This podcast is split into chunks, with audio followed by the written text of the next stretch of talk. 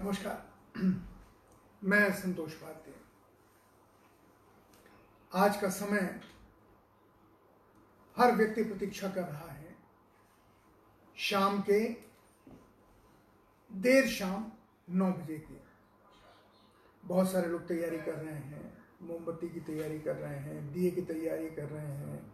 अपने मोबाइल की battery recharge कर रहे हैं कि उस समय बंद ना हो जाए। और ये सब इसलिए कर रहे हैं क्योंकि आज प्रधानमंत्री मोदी ने कहा है कि हम रात के नौ बजे, नौ मिनट तक कोरोना को हराने के लिए एकजुटता दिखाएँगे। कोरोना अंधेरे का प्राणी है, जो हमारी जान का आफत बना हुआ है। तो वो कह रहे हैं कि मोमबत्ती की रोशनी या टॉर्च की रोशनी या मोबाइल की रोशनी में हम उस कोरोना का खात्मा भी करेंगे और अपनी एकजुटता भी दिखाएँगे। मैं इसे इस रूप में ले रहा हूँ कि मोदी जी लोगों का उत्साह बढ़ाए रखने के लिए एक न एक इवेंट करते रहते हैं जिससे लोग उसमें सामूहिक रूप से शामिल हो जाएँ और अति उत्साह में कुछ ऐसा भी कर बैठे जो उन्हें नहीं करना चाहिए। ये मज़ाक मैं कह रहा हूँ, क्योंकि पिछली बार जब जनता कर्फ्यू खत्म हुआ था तो सारे सड़क पे ढोल मजीरे के साथ डीएमएसपी तक जुलूस निकालते नज़र आए थे मानो कोई चुनाव जीत लिया हो। चुनाव का जुलूस था। लेकिन मैं अपनी बात शुरू करता हूँ, और आपको ये बात मुझे नहीं पता कैसी लगेगी, लेकिन जो मैंने देखा, मुझे बहुत मज़ेदार लगा। मज़ेदार ये लगा कि लोगों ने तलाश लिया फेसबुक पर ही ऑफकोर्स सोशल मीडिया पे, कि दुनिया का पहला क्वारंटाइन क्या था? लक्ष्मण रेखा क्या थी? तो मैंने एक कार्टून देखा जिसमें लोग कह रहे हैं, देख लो। क्वारंटाइन के लिए सीता को मनाया था और एक लक्ष्मण रेखा खींच दी थी कि इससे बाहर मत जाना। सीता ने उसे नहीं माना, जैसे अभी बहुत लोग नहीं मान रहे हैं। सीता उस लक्ष्मण रेखा से बाहर आई और रावण उनका हरण करके ले गया। लोग कह रहे हैं, अगर आप नहीं मानेंगे अपने उस स्व एकांत, स्वैच्छिक एकांतवास को क्वारंटाइन को तो आपके साथ भी कुछ ऐसा ही हो सकता है। मुझे देख के बहुत अच्छा लगा। और दूसरी चीज़, एक कमाल की चीज़ लगी। हमारे यहाँ उर्वर लोग हैं। जब खाली बैठते हैं तो बहुत कुछ करते हैं, जिसका एक उदाहरण सोशल मीडिया है। अमिताभ बच्चन ने सोनाक्षी वो अमिताभ बच्चन सोनाक्षी सिन्हा से पूछ रहे हैं। एक हीरो है, एक हीरोइन है, दोनों फ़िल्म वर्ल्ड से जुड़े हुए हैं, आप सब जानते हैं। अमिताभ बच्चन पूछ रहे हैं, सोनाक्षी, तुमने रामायण देखी है? सोनाक्षी ने कहा हाँ देखी है। उन्होंने पूछा, कौन सा प्रसंग आ रहा है? उन्होंने कहा कि हिरण वाला प्रसंग आ रहा है। तो अमिताभ बच्चन पूछते हैं अच्छा मेरा एक सवाल है, बताओ, हिरण को किसने मारा? सोनाक्षी सिन्हा जवाब देती हैं, सलमान खान ने मारा। अभी थोड़ी देर पहले मैंने इस व्यंग को देखा। मतलब हम रामायण देख रहे हैं, लेकिन समझ वो हम रहे हैं जो समझना चाहते हैं। ये मैंने हल्की बात या एक मनोरंजक बात इसलिए कही, क्योंकि मैं चाहता हूँ कि आप अपने देशवासियों का दिमाग जो सोशल मीडिया पर है, उनकी जो भी संख्या हो, उसे थोड़ा समझने की कोशिश करें। मैं एक चीज़ को लेकर के हैरान हूँ। वो हैरान मैं इसलिए हूँ कि जितने वो जनप्रतिनिधि जो सरकार से पैसा पाते हैं, जिनमें एमपी हैं एमएलए हैं, वो सारे लोग हैं जो अपने काम के बदले वेतन लेते हैं या भत्ता लेते हैं। वो सारे लोग अपनी तरफ़ से अपने फंड में से सरकार को दान कर रहे हैं। कोरोना से लड़ने के लिए। अब मेरे दिमाग में सवाल यह आ रहा है कि इतने महान लोग हैं कि वो पैसा जो आपने, यानी जनता ने, यानी टैक्स पेयर ने सरकार को दिया है, या सरकार ने अपने कई सारी चीज़ें चलाने के लिए विदेशों से उधार लिया है, विदेशी बैंकों से, उसी में से तो हिस्सा इन एम एल को और बाकी उन प्रतिनिधियों मंत्रियों को मिला है जिनको की तनख्वाह दी जाती है। या फंड दिया जाता है। वो लोग उस फंड में से सरकार को दान कर रहे हैं कोरोना से लड़ने के लिए। किसी ने अपनी टैक्स पेड मनी से शायद ही किन्हीं एक या दो ने सरकार को पैसा दिया हो। पाँच हज़ार हो सकता है, पचास हज़ार हो सकता है, एक लाख हो सकता है, दो लाख हो सकता है। लेकिन अपनी खुद की कमाई से चेक काट कर सरकार को कोरोना से लड़ने के लिए पैसा नहीं दिया। सवाल है क्यों? और आज मैंने उत्तर प्रदेश के मुख्यमंत्री योगी जी का बयान देखा कि कोरोना से लड़ने के लिए विधायक एक एक करोड़ की राशि दें अपने फंड में से। ये विधायकों के पिताजी की राशि है, या मोदी जी के घर की राशि जो वो मांग रहे हैं। आप जिस समय चाहें फैसला लेकर के इस इस राशि को ले सकते हैं। आप मांगिए उनसे कहिए कि तुम्हारा अपना व्यक्तिगत अंशदान क्या है, जो जनता के टैक्स के पैसे से या उधार में लिए हुए पैसे से कोरोना से लड़ने के लिए न दिया जाए। कोई नहीं दे रहा है। न इसके ऊपर प्रधानमंत्री मोदी जी का ध्यान है और न इसके ऊपर सारे मुख्यमंत्रियों का। मैं योगी जी ने चूँकि ये बयान दिया, इसलिए मैं योगी जी का नाम लेता हूँ न योगी जी का ध्यान है। आप जनता के पैसे से जनता के टैक्स से दिए हुए पैसे से कोरोना से लड़ रहे हैं। अगर उससे आप लड़ रहे हैं तो इन लोगों की सामाजिक ज़िम्मेदारी क्या है जिन्हें हम एमएलए एमपी पार्षद वगैरह, जो भी कहते हैं, जिनके पास फंड जाते हैं, जिनके पास पैसा जाता है, खर्च करने के लिए जनता की सेवा में। उस पैसे को सेव कीजिए और इनसे कहिए कि हर आदमी एक एक लाख रुपए प्राइम मिनिस्टर फंड में रिलीफ फंड में। अब तो एक नया फंड आ गया है कोरोना का फंड प्राइम मिनिस्टर का एमपी प्राइम मिनिस्टर केयर्स करके। हालाँकि वो समझ में नहीं आ रहा है क्यों है जबकि एक फंड था। तो इत, इस हर चीज़ के लिए जहाँ पैसा जाता है उसके अलग अलग खाते बन जाते हैं। प्रधान प्राइम मिनिस्टर रिलीफ फंड से जो इतने सालों से पीएमओ की देखरेख में चलता है प्राइम मिनिस्टर की देखरेख में चलता है। लेकिन आपने एक नया फंड बनाया और ये भी नहीं पता कि इस फंड के ट्रस्टीज कौन है? और इसके ऊपर पार्टी का अधिकार है अल्टीमेटली या सरकार का अधिकार है? नो बडी नो जो किसी के सामने साफ़ नहीं है। सरकार साफ़ करना नहीं चाहती। लेकिन जिस भी नाम से हो, कोरोना के नाम से देशवासी तो अपना फ़र्ज़ पूरा कर रहे हैं, भले ही उसको देखने वाले पार्टी के लोग हों या सरकार के वो लोग हों जो उस पैसे का क्या, कहाँ आखिर में खर्च करेंगे, उसका हिसाब आएगा भी या नहीं आएगा, ये बात की चीज़ है। पर जो पैसे दे रहे हैं वो अपने व्यक्तिगत कमाए हुए टैक्स पे किए हुए पैसे को क्यों नहीं दान दे रहे हैं, ये सवाल है मेरा। कुछ कुछ सवाल हैं जो एक टुकड़े में नहीं है, पर सवाल दिमाग में उठते हैं तो आपसे शेयर करना आवश्यक है। जैसे, हमारे यहाँ जो किट बनाने वाली या मास्क बनाने वाली कंपनियाँ हैं, उन्हें छह दिन देर से अनुमति क्यों दी गई कि आप किट बनाइए? मैं ये इसलिए कह रहा हूँ कि हमारे यहाँ बहुत सारी चीज़ें होती हैं। हमारे किसानों के पास अनाज होता है, चीनी होती है, लेकिन उसे दरकिनार कर हम विदेशों से अनाज और चीनी लेते हैं। किसी एक सरकार की बात नहीं है, हर सरकार की बात है। क्यों लेते हैं? कमीशन इन्वॉल्व है ये अब तक होता आया है।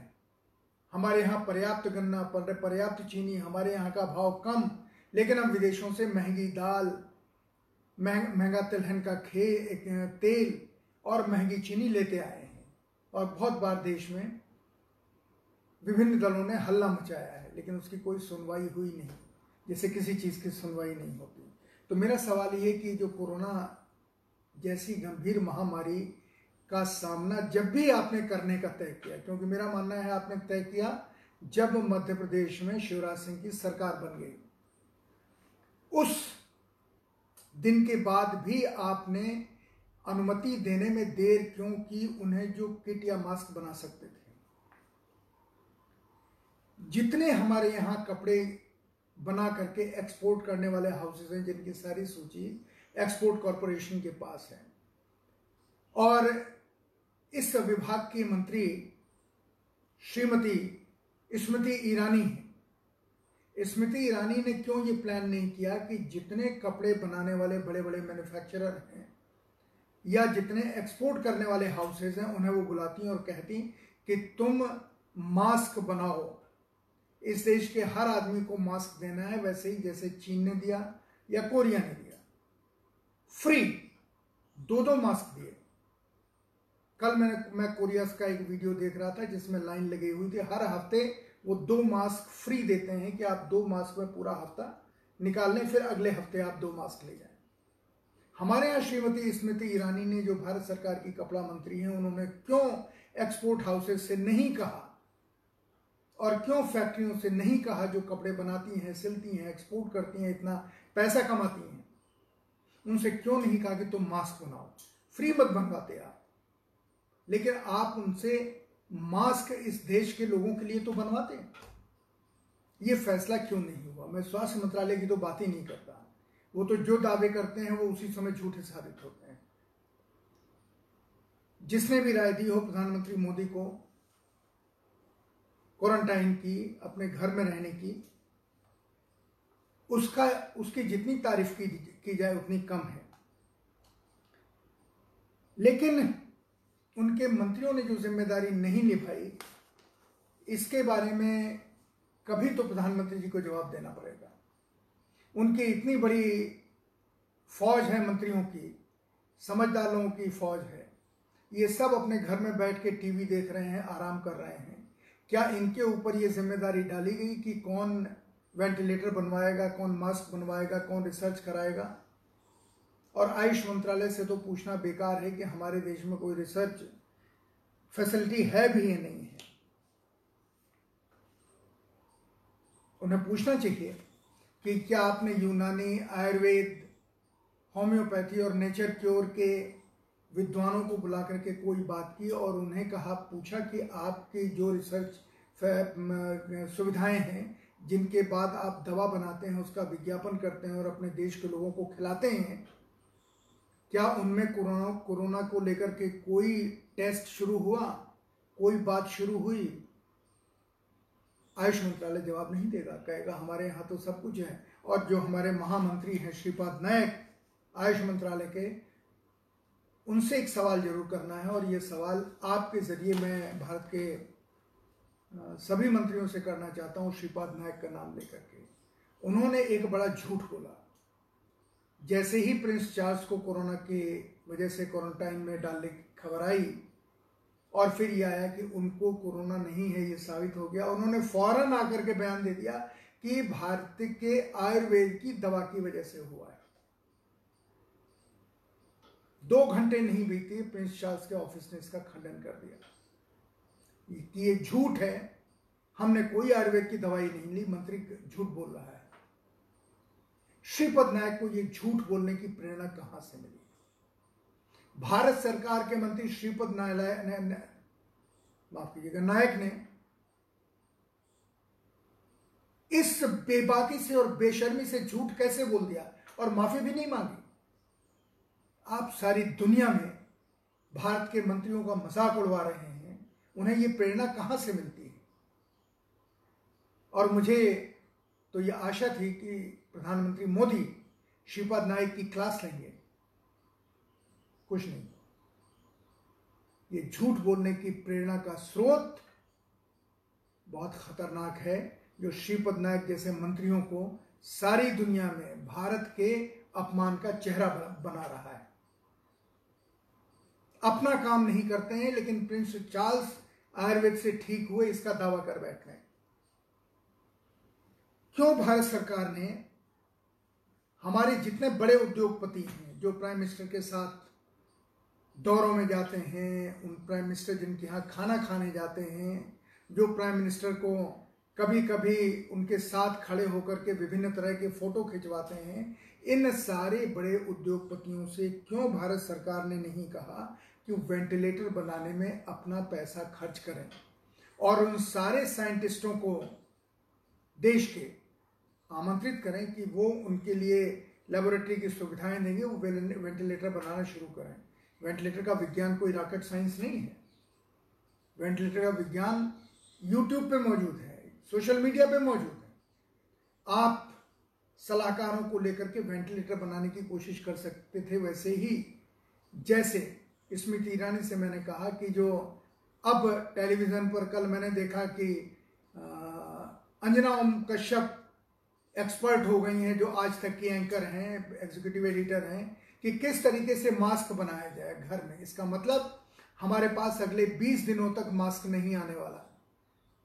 हम रूमाल को कैसे मोड़ें, कैसे उसके ऊपर वो लगाएँ, रबर का छल्ला, और हम उसको मास्क का नाम का नाम लें। ये कल आज तक की रिपोर्ट है।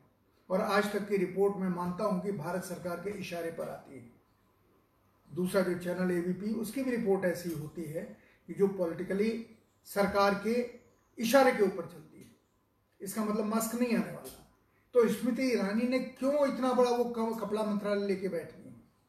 बुला के बात नहीं कर सकती थी कि तुम कैसे मास्क बना सकते हो? एक्सप्लोर तो करती लेकिन बहुत समझदार हैं। एक्सप्लोर करने की ज़रूरत नहीं है। इन सब लोगों को तो इल्हाम होता है। अंदर से ईश्वर की आवाज़ आती है तो अभी आवाज़ नहीं आई होगी। उसी तरीके से इन पैसे वालों को, जो सरकार के नज़दीक हैं, और मैं इसलिए कह रहा हूँ कि हमारे, मेरा नाम जानते हैं, ये मेरा सौभाग्य है, और उनका भी सौभाग्य इसको दुर्भाग्य शब्द से बदल सकते हैं। देश के सबसे बड़े डिफेंस एक्सपर्ट फैक्ट्रीज के मालिक जिन्हें, जिन्होंने राफेल बनाने का ठेका लिया हुआ है, जिन्हें सरकार ने ठेका दिलवाया है राफेल का। शेयनिल अंबानी उनकी कंपनियाँ वेंटिलेटर नहीं बना सकती। क्यों नहीं बना सकती वेंटिलेटर? ये फैसला जिसने लिया कि उन्हें वेंटिलेटर बनाने और वो उन्हें राफेल की डील मिली, उनसे कहते, राफेल, अभी युद्ध बहुत दूर है, बाद में बनाओ। अभी चूँकि तुम्हारे पास सारी सुविधाएँ इसीलिए तुमको ये ठेका दिया गया है रफेल का, हवाई जहाज़ का। तुम वेंटिलेटर तो बना दो, मास्क तो बनवा दो। नहीं। सब आराम से घर में बैठ के जो यूट्यूब आता है या टेलीविज़न पे जो नेटफ्लिक्स आता है, उसके ऊपर सीरीज़ देख रहे हैं सीरियल देख रहे हैं। ये मैं बिजनेसमैन की बात कर रहा हूँ। इसको लेकर के हमारा सर नहीं झुकेगा, सवाल नहीं होंगे क्या? वो जो सूट पहना जाता है, जो डॉक्टर पहनते हैं क्वारंटाइन में जो मरीज़ या जिन, जिनका इलाज हो रहा होता है, वो सूट हमारे यहाँ नहीं है। खान मार्केट में एक दुकान ने कुछ सूट मंगा लिए थे और वेंटिलेटर मंगा लिए थे। उनकी जो असली प्राइस उस है, उससे 20 गुना ज़्यादा पैसा दे करके कई सारे पैसे वालों ने उन्हें खरीद के अपने घर पे रख लिया। उस सूट को भी और वेंटिलेटर को। सरकार ये नहीं सोच पाई कि हमारे यहाँ ये सूट और वेंटिलेटर्स की ज़रूरत पड़ेगी और ना हमारे यहाँ बन रहे हैं।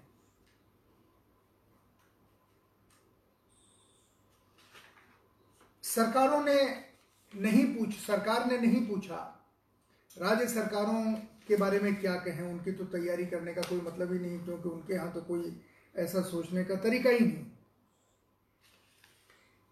जिस एक चीज़ के ऊपर दिमाग बहुत घूम रहा है, वो दिमाग ये है कि क्यों स्वास्थ्य कर्मियों को जब वो मांगते हैं तो उन्हें मास्क और सैनिटाइजर मांगने पर उनकी तनख्वाह काट ली जाती है। बांदा के स्वास्थ्य कर्मियों की सैलरी, जो नर्सेज हैं, उनकी सैलरी बीस हज़ार से दस हज़ार कर दी गई। बहुत सारी जगहों पर नर्सों ने, डॉक्टरों ने मास्क मांगा, सैनिटाइजर मांगा और वो एप्रिन मांगा जिसे पहन के वो मरीज़ के पास जाएँ, बाद में वो धुल जाए। नहीं मिला तो उन्होंने अपना रेनकोट पहना। इन लोगों ने जब अपनी मांग रखी तो क्यों सरकार ने इन्हें निलंबित कर दिया? ये सवाल नहीं पूछा जाना चाहिए। आज जब हम दिया जलाने जा रहे हैं, कोरोना से लड़ने का संकल्प लेने जा रहे हैं क्या उनके बारे में बात नहीं करनी चाहिए जो डॉक्टरों और नर्सों को अपमानित कर रहे हैं? जो उन्हें नौकरी से निकालने की बात कर रहे हैं? दिल्ली के गंगाराम अस्पताल में सौ से ज़्यादा डॉक्टर अगर मैं गलत नहीं हूँ तो संक्रमित हो गए हैं। गुरु तेग बहादुर अस्पताल में डॉक्टर संक्रमित हो गए हैं। एम्स में हो गए हैं। सफदरजंग अस्पताल में हो गए हैं। हर अस्पताल में संक्रमित हो रहे हैं। क्यों? क्योंकि उनके पास बचाव के साधन नहीं है। और छोटी जगहों के डॉक्टर, पूरे ज़िले में जहाँ एक वेंटिलेटर है या दो वेंटिलेटर है, वो जब मांगते हैं कि हमको वेंटिलेटर लोगों को बचाने के लिए दीजिए, लेकिन हमको बचाने के लिए हमें वो सूट, मास्क, सैनिटाइज़र दे दीजिए, उसके ऊपर आप उन्हें निलंबित कर रहे हैं, उनकी नौकरियाँ ख़त्म कर रहे हैं। क्या ऐसे सरकारी अधिकारियों और मंत्रियों के ऊपर शर्म हमें नहीं आनी चाहिए। जो आज हमारी जान बचा रहे हैं, वो जब जान अपनी जान बचाने के लिए आपसे किसी सामान की मांग कर रहे हैं, आप उन्हें बर्खास्त कर दे रहे हैं। किन्हें शर्म आनी चाहिए? जो उन्हें बर्खास्त करते हैं या वो, जो इन डॉक्टरों, नर्सों के समर्थन में सरकार के, उनके साथ खड़े होते हैं, सरकार से ये मांग करते हैं। सोचिए, अगर आप में सोचने का जरा भी मादा है तो। सब कुछ के बावजूद प्रधानमंत्री के इतना कहने के बावजूद सबके जानने के बावजूद धार्मिक आयोजन बंद नहीं हो रहे हैं। कल तांत्रिकों का एक बड़ा सम्मेलन हुआ राजस्थान में। हज़ारों की भीड़ थी। कल हुआ। लोगों ने नहीं माना वो तांत्रिकों के उसमें गए पुलिस ने उनको नहीं रोका। उन, उन, उनके समारोह में गए पुलिस ने नहीं रोका। और जब मैंने रामनवमी के ऊपर और रथ यात्रा के ऊपर कहा कि ये फ़ोटो बताती हैं कि हम कितने कम दिमाग के हैं, कि जो सारी चीज़ों की जानते, बूझते, हम इकट्ठे हो रहे हैं तो मुझे कुछ लोगों ने प्रतिक्रिया दी कि ये झूठी झूठी फ़ोटो है। इसका क्या इलाज? कहते हैं, ये झूठी फ़ोटो है।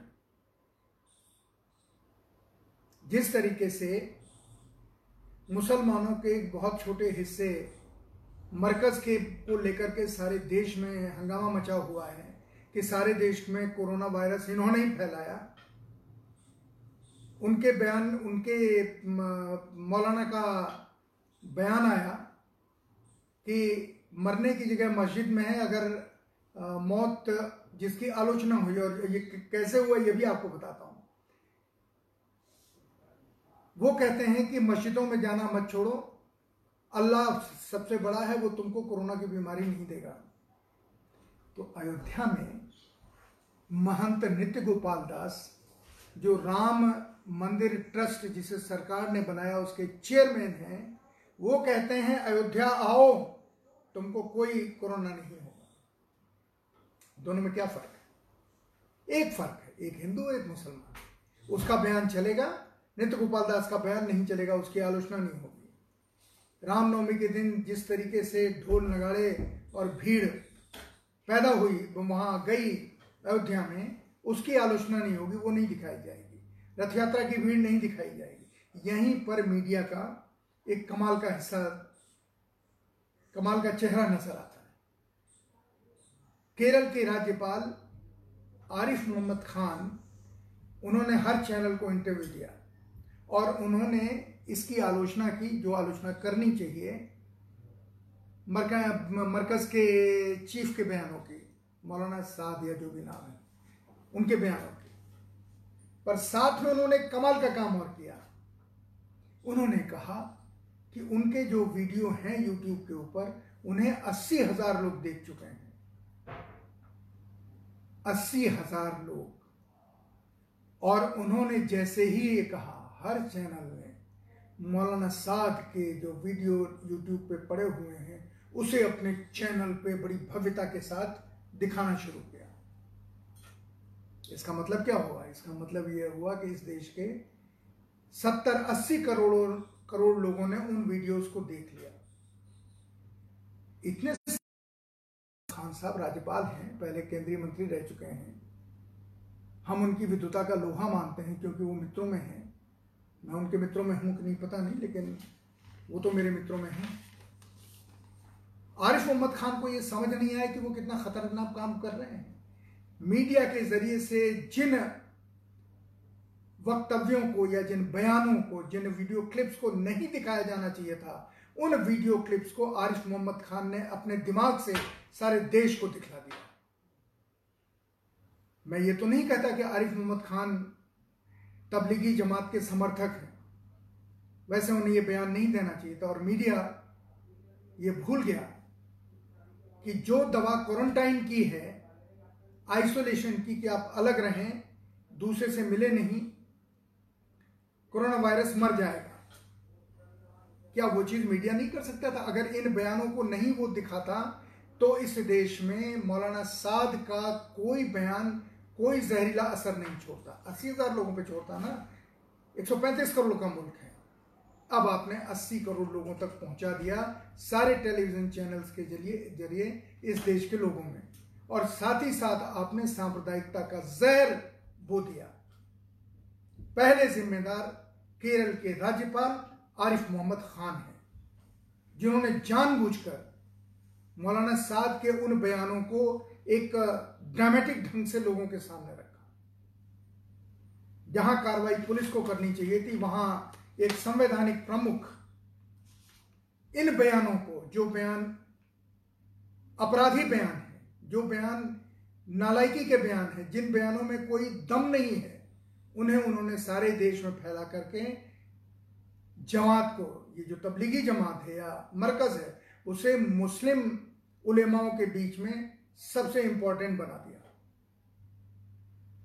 और ये टेलीविज़न वाले चैनल वाले नहीं जानते हैं कि एक बहुत छोटा हिस्सा है तबलीगी जमात का। तीन सेंटर हैं मुसलमानों के इस देश में। देवबंद, दूसरा है नदवा, लखनऊ में, और तीसरा है बरेली में, बरेलियों का। ये तीन मिलकर के मुसलमानों की 80 प्रतिशत से ज़्यादा आबादी को अपने विचारों से प्रभावित करते हैं। और टेलीविज़न चैनल्स ने ये नहीं दिखाया कि नदवा में जहाँ बहुत बड़ी मुस्लिम यूनिवर्सिटी है, पूरे नदवा ने सरकार को ये प्रस्ताव भेजा है कि हमारी पूरी यूनिवर्सिटी को आप हॉस्पिटल के लिए, क्वारंटाइन के लिए आप ले लीजिए। सरकार ने अभी तक योगी जी ने कोई जवाब नहीं दिया। कहा हम फाइव स्टार होटल्स को इसलिए जगह जगह को उपाय कर रहे हैं कि वहाँ पे मरीज़ भी, मरीज़ रहेंगे पैसे वाले या डॉक्टर वगैरह रहेंगे। उत्तर प्रदेश के कई शहरों में हो गया है, लखनऊ में तो हुआ ही है, उन्होंने एक्वायर हैं होटल।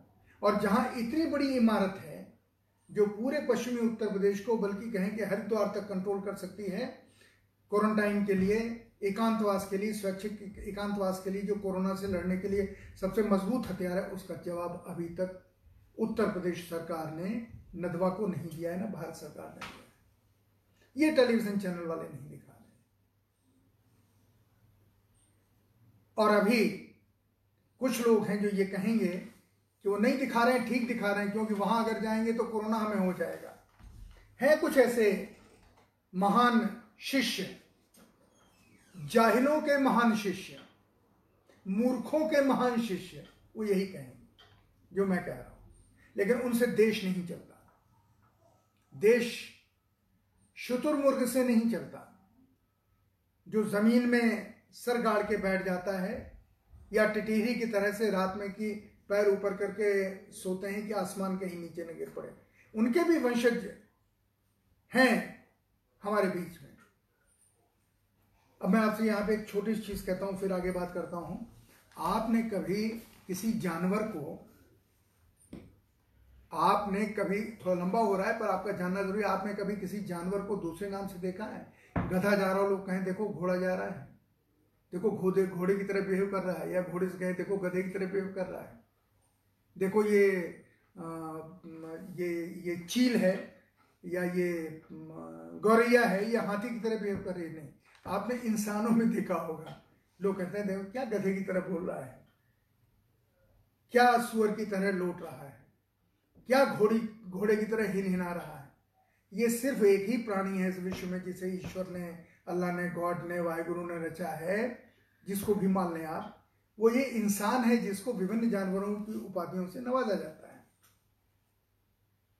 तो महान मूर्खों के भी शिष्य, शिष्यों की परंपरा होती है, जो सामूहिक रूप से आत्महत्या कर लेते हैं, सामूहिक रूप से कुछ भी कर लेते हैं, सामूहिक रूप से देश में अज्ञान फैलाते हैं। वैसे ही हमारे बीच में भी है। लेकिन हम जो मीडिया के लोग हैं, हम किसे सत्य माने? इन्हें सत्य माने या उन्हें सत्य माने जो सचमुच सच बोल रहे हैं? और किसी भी चीज़ को, अगर वो सही ढंग से चलाएँ तो इस देश की समस्याएँ आधी हो सकती हैं। मैं आपसे कह रहा था कि सोशल मीडिया के ऊपर एक कमाल का काम हो रहा है। मैं आपको भारत के भूतपूर्व प्रधानमंत्री चंद्रशेखर जी की एक सलाह बताता हूँ, जो मुझे यहाँ पर इस संदर्भ में, सोशल मीडिया के संदर्भ में आपको देनी है। भारत के प्रधानमंत्री चंद्रशेखर जी जब वो भारत के प्रधानमंत्री नहीं हुए थे, तब मेरी उनसे एक बार बात हो रही थी। मैं थोड़ा उनका मुँह लगा था। जर्नलिस्ट था मुझे अच्छा जर्नलिस्ट मानते थे और जो बात बहुत सारे पत्रकारों से नहीं कह पाते थे, मुझसे कह देते थे। एक बार मैंने उनसे ज्योतिषियों के बारे में मुझे कहने लगे कहने लगे, देखो, ज्योतिषियों को हमेशा मनोरंजन की तरह मिलना मनोरंजन के लिए। ये क्या कहते हैं, कैसे कहते हैं, क्या ग्रहों की चाल बताते हैं? उनको ये मत बताना कि तुमको विश्वास नहीं है। लेकिन उनकी बात पर विश्वास करके अपने कदम कभी तय मत करना। मनोरंजन लेना, ज्योतिषियों से। लेकिन अपने कदम मत तय करना, नहीं कहीं ज़िंदगी में हमेशा भटक जाओगे। ये देश के उस नेता की वाणी है जो बाद में जाके भारत का प्रधानमंत्री बना। और मैं आपसे निवेदन करता हूँ इस सोशल मीडिया को लेकर इसे अब अपने मनोरंजन के लिए देखना। अगर कोई वीडियो फॉरवर्ड होके आए, उसे भी मनोरंजन के लिए देखना, क्योंकि उसमें 90 प्रतिशत झूठ हो सकता है, जो कि होता ही है। किस तरीके से चीज़ें जुड़ती हैं मतलब इससे हमारे देश के एक वर्ग के अपराधी मस्तिष्क का भी पता चलता है। किस किस तरह से वो उसको ग्लैमराइज करते हैं, सत्य बनाने की कोशिश करते हैं, फैला देते हैं और देश का एक बड़ा हिस्सा, जो फेसबुक को ही आजकल गीता और कुरान गुरु ग्रंथ साहब समझ चुका है, वो उसमें विश्वास कर लेता है और उसके बाद उसके ऊपर तर्क करता है। और वो तर्क ऐसे करता है, मान लो ये ज्ञान उसने फेसबुक से नहीं लिया सोशल मीडिया से नहीं लिया, खुद से लिया हुआ है। इसलिए फेसबुक को हमेशा मनोरंजन की दृष्टि से देखिए, इसके ऊपर कभी विश्वास मत कीजिए। अगर विश्वास करेंगे, आप भ्रम में फैलेंगे, आप अलग होंगे, दोस्तों से आपकी लड़ाई होगी, समझदारों से आपकी लड़ाई होगी, और आपके बारे में ये माना जाने लगेगा कि आप कितने बड़े मूर्ख हैं। उस मूर्ख से बड़े हैं या उस मूर्ख से छोटे हैं? प्रार्थना है मेरी फेसबुक को सिर्फ़ मनोरंजन के तौर पे देखिए। आज सत्तारूढ़ पार्टी के एक नेता ने अपने 10-15 लोगों के साथ कानपुर में एक डॉक्टर को पीटा। कोई कारण नहीं था, सिर्फ़ वो उनके कहे अनुसार गलत काम नहीं कर रहा था। क्यों डॉक्टरों को आप पीट रहे हैं? क्यों आप नर्सों को गालियाँ दे रहे हैं? ये डॉक्टर साहब तबलीगी जमात के मज़हब के नहीं है अरे डॉक्टर साहब नहीं जो जो जो सत्तारूढ़ पार्टी के नेता हैं, वो तबलीगी जमात के मज़हब के नहीं हैं जो डॉक्टरों के ऊपर थूक रहे हैं या कुछ कर रहे हैं। उन जाहिलों की बात में नहीं करता, जो नर्सों के सामने नंगे होकर के घूमने की कोशिश कर रहे हैं या थूक रहे हैं। उसकी सच्चाई जब सामने आएगी आएगी, अभी तो उसकी सच्चाई हमारे सामने फेसबुक के ज़रिए है, जिसको मैं अर्ध सत्य मानता हूँ। पर फिर भी जो कर रहा है, उसका तो अनुकरण नहीं किया जा सकता। पर इन्हें क्या हो गया? ये तो सत्तारूढ़ पार्टी के नेता हैं। उस समाज के भी नहीं। इन्होंने क्यों डॉक्टर को पीटा? सिर्फ़ इसलिए कि उनकी गलत बात वो डॉक्टर मानने से मना कर रहा था। आज हुआ है। ये मैं समझ नहीं पाता कि अस्पतालों में इलाज भी नहीं हो रहा, टेस्ट भी नहीं हो रहा, और डॉक्टरों में भी एक सांप्रदायिक भेदभाव क्यों फैल रहा है? उनका इलाज कम हो रहा है जो उनके धर्म के नहीं है, और उनका इलाज अच्छी तरह से हो रहा है, जो कि होना नहीं क्योंकि डॉक्टर भगवान का रूप होता है। मुझे किसी ने आज सवाल पूछा कि आदिवासियों के घर में चूल्हा जल रहा है? मैंने सोचा ये सवाल मैं आपके सामने भी रख दूँ। सरकार की ज़िम्मेदारी है, हर वर्ग की ज़िम्मेदारी है। लेकिन खबर तो यही है कि आदिवासियों के यहाँ बहुत परेशानी है। लेकिन आदिवासियों के यहाँ परेशानी को कौन देखे? दिल्ली भारतीय जनता पार्टी के अध्यक्ष, प्रसिद्ध गायक, भोजपुरी सिनेमा के हीरो और अब दिल्ली के आदर्श मनोज तिवारी हज़ारों की भीड़ में मास्क बांट रहे हैं। वैसे तो आप मोदी जी की तारीफ़ करते हैं कि मोदी जी ने कहा है, सोशल डिस्टेंसिंग बनाए रखें, दूरी बनाए रखें कोयरा ना आए कोरोना ना आए। लेकिन आप जो उदाहरण बनते हैं, आपकी फ़ोटो और आपके वीडियो इतने चल रहे हैं, भीड़ है, मनोरंजन हो रहा है, उसमें आप मास्क बांट रहे हैं। आप लाइन नहीं लगवा सकते थे। आप एक जगह खड़े नहीं हो सकते थे, आपके साथ तो लोग रहते हैं। उनसे कहते हैं, इनकी लाइन लगाओ, थोड़ी दूर दूर में हम मास्क बांटेंगे। आपने क्या उदाहरण पेश किया? आपने पेश किया भरी भीड़ के भीतर।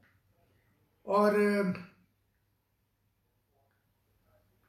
श्रीपाद नायक की बात मैंने आपको बता ही दी कि श्रीपाद नायक ने जिस तरह से झूठ बोला, प्रिंस चार्ल्स को लेकर के, और अपने विज्ञान के ऊपर, अपने डिपार्टमेंट के ऊपर उनका कोई, न कंट्रोल है, न उन्होंने कुछ इसकी दवा खोजने की कोशिश की।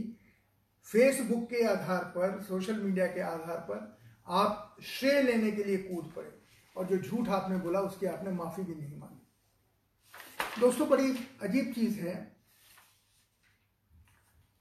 कि आज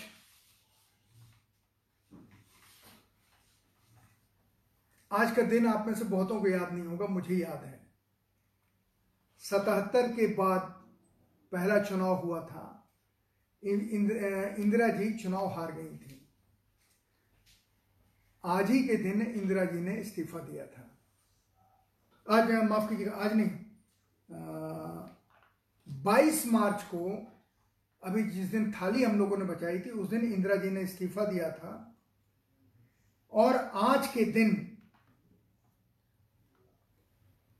भारतीय जनता पार्टी की, आज जब हम आप बात कर रहे हैं, भारतीय जनता पार्टी के निर्माण की घोषणा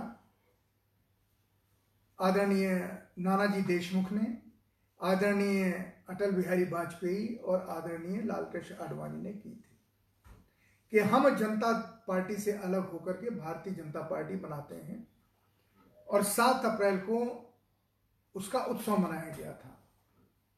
आज पाँच तारीख को उसकी घोषणा हुई। अब अजीब संयोग है कि 22 मार्च को इंदिरा गांधी का इस्तीफा हुआ था। वो चुनाव हार गई थी सतहत्तर का। और आज के दिन, यानी पाँच अप्रैल के दिन, भारतीय जनता पार्टी के निर्माण की घोषणा हुई थी। और एक और बुरी याद इस तारीख के साथ जुड़ी है कि नादिर शाह जब आया था तो मोहम्मद शाह को हरा करके आज उसने दिल्ली में कत्ले आम भी किया था। ये सिर्फ़ इतिहास से जुड़ी हुई बात आपको बताते हैं। पर इसमें सिर्फ़ एक चीज़ सोचिए। अगर मैं आखिर में अपनी बात कहूँ, वो ये बात कि हमारे अस्पतालों ने मरीजों को देखना बंद कर दिया है और कई मरीजों की मौत हो गई है। बहुत सारी बीमारियाँ ऐसी हैं जो कोरोना से भी, से जैसी खतरनाक हैं, जिनकी मृत्यु निश्चित है, जिसमें कैंसर भी आता है, जिसमें कुछ और भी बीमारियाँ आती हैं, ऑपरेशन भी आते हैं। सारी ओपीडी बंद है। किसी तरह के मरीजों को देखा नहीं जा रहा, ऐसे लग रहा है जैसे देश में और कोई मरीज़ है ही नहीं। भरे हुए अस्पताल अब लगता है कि नकली थे, जहाँ लोगों की भीड़ थी। तो ये कैसी योजना है सरकार की कि किसी भी मरीज़ को देखना बंद हो गया है? वो मरीज़ नीम हकीम खतरे जान है। वो यूट्यूब पे दवाइयाँ ढूंढ रहे हैं। और दुकान से दवाई ले रहे हैं या केमिस्ट की देहा के ऊपर है। जो केमिस्ट ने दवाई बता रहा है, इस चीज़ की दवा ले लो। और मैं आपको बताऊँ, चार केस तो मेरे पास हैं जिनकी मृत्यु हो गई क्योंकि डॉक्टरों ने उनको नहीं देखा। जिनमें दो तो कैंसर के डॉक्टर कहना था पहली सलाह थी कि अगर इनका इलाज हो जाएगा तो ये चार साल जिएँगे, इलाज नहीं होगा तो दूसरे महीने चले जाएँगे, वो चले गए। क्योंकि हमारे देश के अस्पतालों ने कोरोना के अलावा किसी भी मरीज़ को देखना बंद कर दिया है। मैं योजना के बारे में सिर्फ़ इसलिए कह रहा हूँ कि ये योजना बनाने का जिम्मा सरकारी अधिकारियों का है। ये प्रधानमंत्री और मंत्रियों का नहीं है, उनकी रिस्पॉन्सिबिलिटी है, लेकिन ये अधिकारी अपनी ज़िम्मेदारी नहीं निभा रहे लेकिन आज शाम आप ज़रूर नौ बजे देश के लोगों के साथ, उनके मन के साथ अपनी एकजुटता प्रदर्शित करने के लिए। टॉर्च जलाइए, मोबाइल की से टॉर्च जलाइए, सामान्य टॉर्च जलाइए, दिया जलाइए, मोमबत्ती जलाइए। पर इन्हें जलाते हुए याद ज़रूर कीजिए कि हमारा देश ऐसी जगह पहुँच गया है, जहाँ कोरोना खत्म होने के बाद हर क्षेत्र में नई योजना की ज़रूरत है। जो आने वाले किसी भी समय 10, 20, 50, 100 साल के भीतर देश उसका सामना करने की स्थिति में रहे जिसके लिए आवश्यक है बुनियादी ज़रूरतें। बुनियादी ज़रूरतों में अस्पताल और स्कूल सबसे प्रमुख हैं। वो इंडस्ट्री सबसे प्रमुख है जो देश की बुनियादी आवश्यकताओं की पूर्ति करती हैं। ऐसी आर्थिक नीति की आवश्यकता है जिसमें बेरोजगार ऐसे समय सरकार के साथ खड़ा दिखाई दे किसान सरकार के साथ खड़ा दिखाई दे। योगदान करता दिखाई दे। अब मैं इंटेलिजेंस के एक दोस्त की उस बात को इग्नोर करता हूँ। उसने कहा कि सरकार के पास तो ये भी जानकारी नहीं है कि किस शहर का, कौन सा इलाका सबसे ज़्यादा संक्रमित है। ताकि उसे हम वहीं घेर दें, पूरे शहर को हम धीरे से काम करने दें। क्योंकि इतनी समझदारी मैं मानता हूँ सरकारी अधिकारियों में होगी। लेकिन यह भी मानता हूँ कि इससे ज़्यादा जाहली भी उनके दिमाग में होगी, क्योंकि उनके पास कोई आंकड़ा होगा नहीं। जो आंकड़ा आ रहा है, फर्जी आ रहा है। अब तो कोरोना के जो आंकड़े आ रहे हैं, जिसमें कितने बीमार हैं और कितनों की मौत हो गई, उसके ऊपर भी थोड़ा सा अविश्वास होने लगा है। क्योंकि डॉक्टर्स, पुलिस वाले इन आंकड़ों को गलत बता रहे हैं। कह रहे बहुत ज़्यादा लोगों को कोरोना है। जाँच नहीं हो रही है, लेकिन हमें देखते ही पता चलता है, वो भी कहते हैं, हम जाँच कराने जाते हैं, अस्पताल मना कर देते हैं, हमारे पास किट नहीं है। कोरोना के पीड़ित उससे ज़्यादा हैं और जिन, जिनकी मौतें हो रही हैं, उनमें सिर्फ़ कोरोना की मौतें मौतें नहीं हो रही हैं, वो मौत, मौतें भी बहुत ज़्यादा नहीं आ रही हैं हमारे सामने, लेकिन दूसरी बीमारियों से भी जो मौतें हो रही हैं, वो कोरोना के खाते में जा रही हैं। सिर्फ़ आज की अपने देश की, समाज की स्थिति, आपकी, हमारी स्थिति, हमारी मीडिया की स्थिति और हर चीज़ को एक सांप्रदायिक रंग देना, क्योंकि जेपी नड्डा ने बीजेपी के अध्यक्ष हैं, उन्होंने बयान दिया कि सांप्रदायिकता बढ़ाने वाला बयान नहीं देना चाहिए। इसका मतलब कहीं ना कहीं उनके यहाँ लोग हैं जो उसको बढ़ा रहे हैं। तो बजाय वो सार्वजनिक चेतावनी देते, वो चुने हुए उन लोगों को सजा देते जिन्होंने ये काम किया है, जिनको वो भी जानते हैं, मैं भी जानता हूँ, आप भी जानते हैं, जो अभी भी ये काम कर रहे हैं। शायद जीवित उदाहरण ज़्यादा फ़ायदेमंद होता मैं अपनी बात समाप्त कर रहा हूँ। आज मैंने लंबा इसलिए कहा क्योंकि आज आप कोरोना से लड़ने के लिए रोशनी को हथियार बना रहे हैं। पर मुझे लगता है इसके बाद हथियार बनाना चाहिए अपने ज्ञान को और सरकार को ये इशारा देना चाहिए कि वो नए सिरे से सब कुछ सोचें और अफवाह सोशल मीडिया के ज़रिए फैलाने की कोशिश जो लोग कर रहे हैं उन्हें पकड़े। इन्हें सोशल मीडिया की बात सिर्फ़ नहीं है, अब तो कई लोग कह रहे हैं और जो सोशल मीडिया पे आ रहा है, शायद गलत होगा, वो कहते हैं टेलीविज़न चैनल भी फेक न्यूज़ फैलाने में एक दूसरे से होड़ लगा रहे हैं। अब ये टेलीविज़न चैनल वाले जाने कि कितनी होड़ लगा रहे हैं, पर जनता का तो यही आम तौर के ऊपर एक उनका दिमाग बन गया है कि टीवी चैनल फेक न्यूज़ उद्गम है, उसके हिमालय हैं, गंगोत्री हैं। और वहाँ से बढ़ के वो अपने विकराल रूप में सोशल मीडिया के ऊपर आते मैं आपसे इजाज़त लेता हूँ। और इस उम्मीद के साथ कि हम सचमुच कोरोना के ऊपर विजय पाएँगे विजय पाएँगे और विजय पाएँगे। नमस्कार। जय हिंद।